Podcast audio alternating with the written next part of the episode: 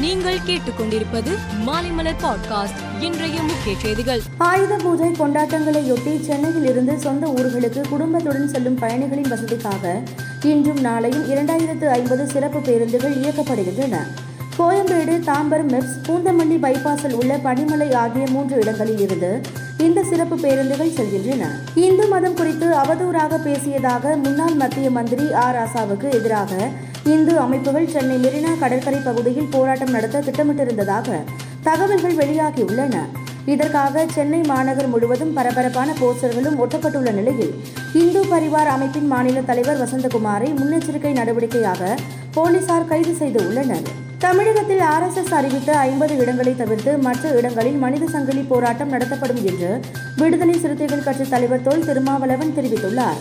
தடை விதிக்கப்பட்டாலும் இந்த போராட்டம் ரத்து செய்யப்படவில்லை. அனைவரும் போராட்டத்திற்கும் தயாராக இருங்கள் என்றும் அவர் குறிப்பிட்டுள்ளார். விருதுநகர் மாவட்டம் ஸ்ரீவில்லிபுத்தூர் செண்பகத்தோப்பு வனப்பகுதியில் சுந்தரராஜ பெருமாள் கோவிலுக்கு வரும் பக்தர்களிடம் வனத்துறை ஊழியர்கள் இருபது ரூபாய் வசூலிப்பதை எதிர்த்து சென்னை உயர்நீதிமன்ற மதுரை கிளையில் வழக்கு தொடரப்பட்டது. இந்த வழக்கு விசாரணையின் போது பேசிய நீதிபதிகள் இருபது ரூபாய் இருந்தால் அம்மா உணவகத்தில் ஒரு நாள் சாப்பாட்டை முடித்துவிடலாம் என்றும் திடீரென வனத்துறையினர் கட்டணம் வசூலிப்பது எப்படி என்றும் கேள்வி எழுப்பியுள்ளனர்.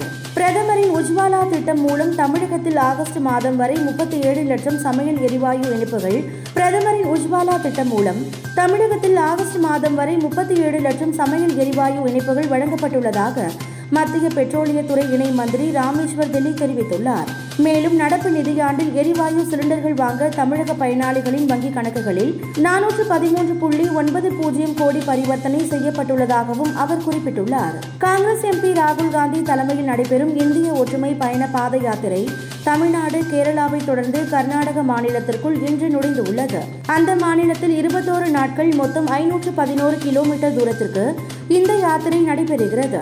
பின்னர் தெலுங்கானா மாநிலத்திற்கு பாத யாத்திரை செல்கிறது. உக்ரைன் நாட்டில் லூகான்ஸ் டொனஸ் கர்சன் மற்றும் ஜபோஜியா ஆகிய நான்கு பிராந்தியங்களை ரஷ்யா கைப்பற்றியதை அடுத்து அந்த பகுதிகளை சுதந்திர பிரதேசங்களாக அங்கீகரிக்கும் ஆணைகளில் அதிபர் புதின் கையெழுத்திட்டுள்ளார்.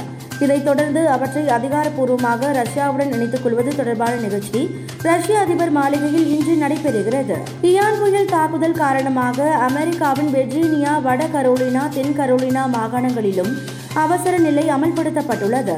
இந்த புயலால் புளோரிடா மாகாணம் முழுவதும் கடும் துன்பத்தில் ஆழ்ந்துள்ளது என அதிபர் ஜோ பைடன் தெரிவித்துள்ளார்.